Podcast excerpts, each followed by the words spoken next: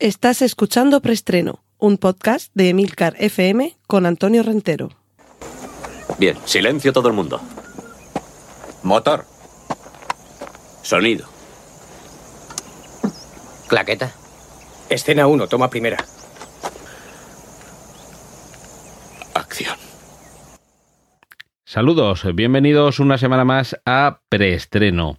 Sabéis que aquí vamos a efectuar durante los próximos minutos un repaso a las últimas novedades, noticias de cine y series de televisión. Y no perdemos más tiempo, vamos directamente con las noticias de cine. Cortinilla de estrella y...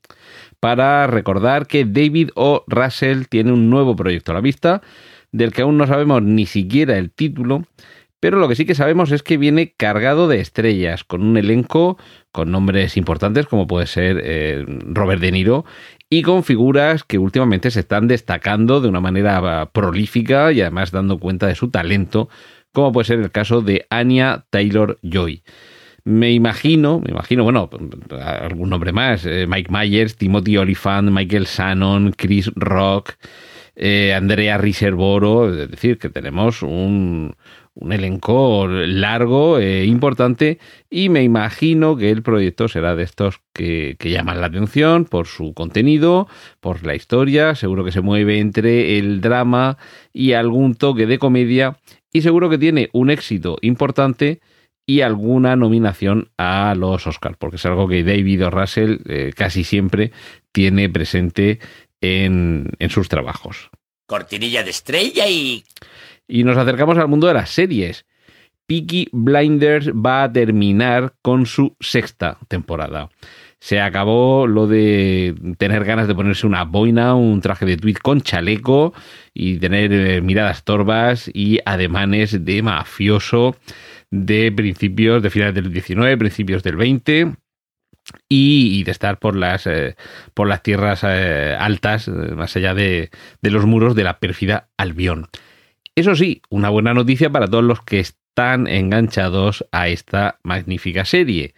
Y es que el epílogo podría ser una película. De momento es una posibilidad que se está barajando y sería sin duda un cierre excelente para dejarnos a todos con un buen sabor de boca.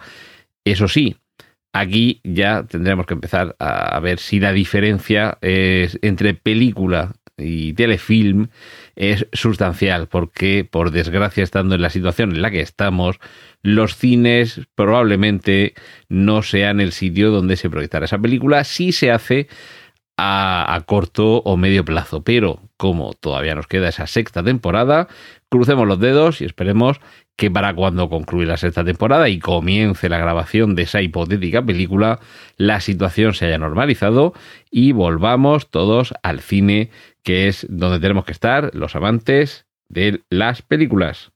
Cortinilla de estrella y... Y os recuerdo unos avisos parroquiales. Eh, primero, Autobombo, Oficina 19, ese podcast semanal donde os ofrezco consejos y recursos para trabajar desde casa o desde donde queráis. Los, los, lunes tenéis 10 minutos con información, consejos, noticias y reflexiones sobre esta realidad, para algunos nueva, para otros obligada, y para algunos entre los que me encuentro, algo con lo que estamos encantados, el teletrabajo. Que sí, que llevamos meses haciendo el teletrabajo, pero todo es siempre susceptible de mejora. Y dentro de los avisos parroquiales os estoy recomendando capítulos de los compañeros aquí en Emilcar FM y esta semana quiero eh, que os acerquéis conmigo a Plug and Drive, nuestro podcast de movilidad eléctrica con, con el gran Paco Culebras, que, que, tiene una voz que es prodigiosa y además con qué facilidad nos explica conceptos que a los que todo esto de los vatios, los megavatios, los gigajulios y los eh, el consumo WTLP o como se llame y el, los enchufes eh, Saideco y Chuco y, Chucky, todo esto, mm, fijaos que no, me lo he logrado aprender, pero porque soy así de torpe, pero creedme que realmente lo hace muy bien y si me paro seguro que, me acuerdo de, de, distinguir la potencia en megavatios hora y los distintos tipos de enchufe. Os quiero recomendar el último episodio en el que habla de el Seat Mi eléctrico y es además un episodio en formato crossover que hace Paco Culebras junto con Cristian García, arroba patuflinks, y Pedro Sánchez, arroba el ojo que ves. Eh, porque el SEAT Mi eléctrico es un coche que por lo menos yo sé que Pedro Sánchez lo tiene, imagino que Cristian García también, y quieren compartir con nosotros su experiencia con este vehículo que, por cierto, al pertenecer al grupo VAG, Volkswagen Audi Group, eh, ya sabéis que el SEAT Mi básicamente lo que os cuenten os va a valer también para los modelos equivalentes en otras marcas del grupo.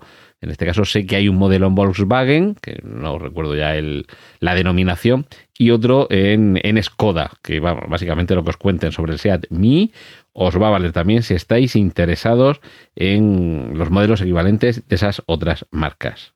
Cortinilla de estrella y... Nos vamos a, a los cómics.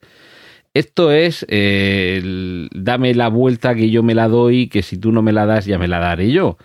Eh, Justice League Snyder's Cut pasó de ser una película a eh, una edición del director, una versión del director, un montaje del director, que muchos fans estaban deseando que, que Zack Snyder pudiera llevar a cabo. Finalmente ese proyecto ha salido adelante y conforme iba aumentando el tamaño del proyecto, llegó a convertirse, eh, esto, no era un rumor, sino que lo comentaba el propio director, el propio Zack Snyder, en una miniserie de cuatro horas de duración. Fijaos, si se había alargado una película que ya era larga, pero bueno, estaba en torno a las tres horas, pero se fue acumulando mm, recuperación de material descartado en el montaje original y adición de nuevas secuencias, pero tantísimas nuevas secuencias y con la aparición de tantísimos personajes, que el propio Zack Snyder dijo que es que se estrenaría en HBO Max, en esta plataforma de streaming, en un formato de miniserie de cuatro episodios de una hora cada uno. Que yo creo que a muchos nos ha parecido fenomenal, y lo único que nos parece tan fenomenal es que HBO Max todavía no está disponible en España para el momento en el que se estrene esta serie. Pero ahora la última noticia es que esto vuelve a convertirse en una película. El propio Zack Snyder habría compartido esta información afirmando que su Justice League, su Snyder's Cut, ahora va a ser una película de cuatro horas de duración. Que, a ver, solo le veo sentido a, insistir en lo de que es una película frente a que es una serie si finalmente su estreno se va a hacer del tirón. Ya sabéis, este binge watching, este atracón, el fin de semana que te estrenan la serie o la miniserie, tragarte todos los capítulos uno detrás de otro, es algo que muchos eh, hacen. Y, claro, si esto te lo hacen con, esta, con este producto convertido en miniserie y te lo ves del tirón, pues es indiferente. Desde hace un tiempo hay algunas plataformas que están apostando por el formato clásico y tradicional, que es cada semana se estrena un episodio nuevo de la serie que sea. Claro, puedes eh, caer también en el atracón, pero cuando termine la serie, cuando se libera el último capítulo, cuando se programa o se emite el último capítulo, es cuando podrías hacer esto. Tendría sentido hacerlo con eh, Justice League Snyder's Cut, si te van a dar los cuatro episodios del tirón, o si hay alguien que tiene la paciencia suficiente, aguanta sin ver nada hasta un mes y cuando te liberan el último episodio, lo que haces es previamente te zampas los tres primeros y así te lo ves del tirón.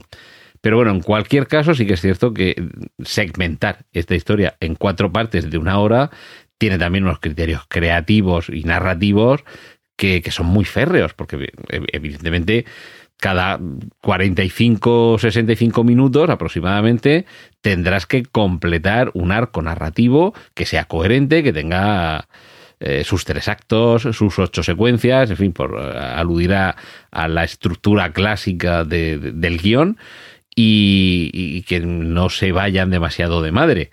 Quiero decir, que no, que, no tengas un capítulo que, que, se te corte la acción demasiado pronto y otro al revés, que parece que nunca llega, nunca llega, porque como va a continuar en el siguiente.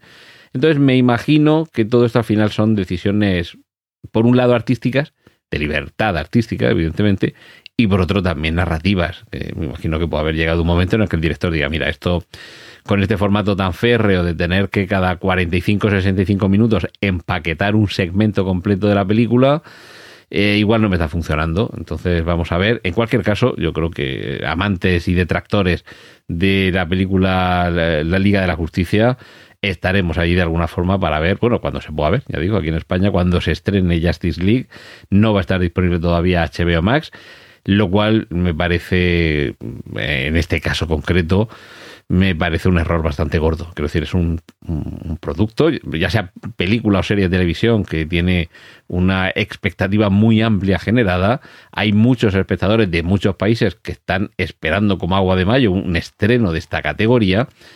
Y si eres una plataforma de streaming y tienes un estreno así de grande que es capaz de, de, de, tener tirón, de atraer una audiencia importante y generar un buen montón de suscriptores, me parece lo más eh, interesante estar disponible en la mayor cantidad de países. Y, además, sobre todo, si tienes la anticipación suficiente, que es el caso. Quiero decir que esto no es de un mes para otro que digas, ah, pues voy a rodar un poquito y voy a volver a hacer la película. ¿no? Llevamos un año largo con todo esto. Y en cuanto se tomó la decisión de que finalmente se iba a estrenar en HBO Max y no en los cines, que será otra, que la decisión también de que pasara a ser serie de televisión comienza cuando hace aproximadamente nueve meses o así se ve que los cines igual no van a estar ahí esperándote para cuando tú llegas, eh, quieras llegar a estrenar algo. Eh, pues han tenido tiempo para prepararse y la infraestructura de una plataforma de streaming de esta categoría, en fin, me parece que aguanta en nueve meses el ser capaz de ofrecer servicio a distintos países. Pero en fin, en, Warner eh, barra HBO sabrán qué es lo que quieren conseguir con tanto como tienen para ofrecernos. Y concluyo esta parte de, dedicada a los cómics con una, una adaptación de, de, The Walking Dead que pasa del cómic a la serie y que ahora pasaría a películas, en este caso a una trilogía de películas, cuyo protagonista sería Rick Grimes, el protagonista de las primeras temporadas de la serie, el protagonista del cómic, y que bueno, sabéis que el cómic llega un momento en el que se va desgajando la serie de él poco a poco, hasta hacerlo completamente diferente lo que estamos viendo en, un, en una pantalla lo que estamos viendo en, en, las páginas. Y se nos prometió que podríamos volver a ver a, a Rick Grimes, pero lo vamos a ver en formato cinematográfico y seguramente en una trilogía de películas cuyo rodaje se supone que iba a comenzar ahora en 2021, pero evidentemente están las cosas eh, complicadas, así que tendremos que seguir esperando. Cortinilla de estrella y... Y nos vamos a la sección de adaptaciones, porque ya hay disponible en Internet los primeros detalles sobre la serie que prepara Amazon Prime sobre El Señor de los Anillos. Eh, se, vamos, tampoco hay muchos spoilers en lo que os voy a contar, pero si queréis entrar más en detalle hay distintas páginas donde se puede ver esta información. Básicamente nos vamos a ir muy atrás, muy atrás, muy atrás en cuanto al momento histórico en el que se sitúa la, la parte de la historia que se nos va a narrar. Se, nos vamos miles de años antes, de hecho a una era anterior al momento en el que se sitúa la acción tanto del Hobbit como del Señor de los Anillos, y el gran villano de la función va a ser nada más y nada menos que el mismísimo Sauron, el Señor Oscuro previamente a convertirse en el Señor Oscuro. Vamos a ver los momentos de preparación de su reinado, de la oscuridad, la maldad y el terror. Y sinceramente yo creo que esto bien llevado puede ser una de las series más, eh, más importantes, más enganchantes de las últimas décadas. Cortinilla de estrella y... Y poco más. Esta semana nos vamos a despedir aquí. Tendría para comentar, casi para hacer un especial sobre la cantidad de noticias que últimamente ha generado Netflix y estoy pensando que esto me puede dar para hacer un pequeño eh, especial vamos a ver si la semana que viene, por ejemplo, en el que prescinda de las noticias de actualidad, salvo quizá alguna cosa muy, muy, muy, muy importante, y eh, haga un pequeño especial monográfico sobre las últimas novedades en Netflix. Sé que os puede sonar algo raro, también os lo aviso, porque si finalmente me decido, pues también quiero que, estéis sobre aviso, que a lo mejor la semana que viene me, me, lío la manta a la cabeza y ya digo, salvo que se busque una noticia muy, muy, muy relevante que la comentaría rápidamente al principio, igual me decido que tengo aquí como media, no, sí, sí, una media docena de noticias en torno a esta plataforma que es la plataforma de referencia, y no digo que todos tengamos Netflix y que todos terminemos ahí, pero también un poco como medidor de tendencias y como explorador de qué es lo que está pasando en el mundo del streaming, nos, nos puede valer porque yo creo que más por desgracia que por suerte, estamos abocados a seguir tirando de streaming durante muchos meses porque la situación de la pandemia del coronavirus no termina de solucionarse y aquí mucho me temo que, perdonad el pesimismo, que estamos abocados a un nuevo encierro domiciliario y ya sabéis que esto supone para empezar que los cines echan la persiana. Por cierto, noticia que es que le he leído hace muy poco, los ingresos en, en los cines estadounidenses cayeron un 80% durante 2020 y el 2021 me parece que va a ser mucho mejor. Así que ya digo, tendremos que estar atentos a nuestras pantallas, a nuestros streamings y espero que estéis también aquí conmigo para un especial sobre YouTube. Eh, si decido liarme, levanta la cabeza, como digo, la próxima semana.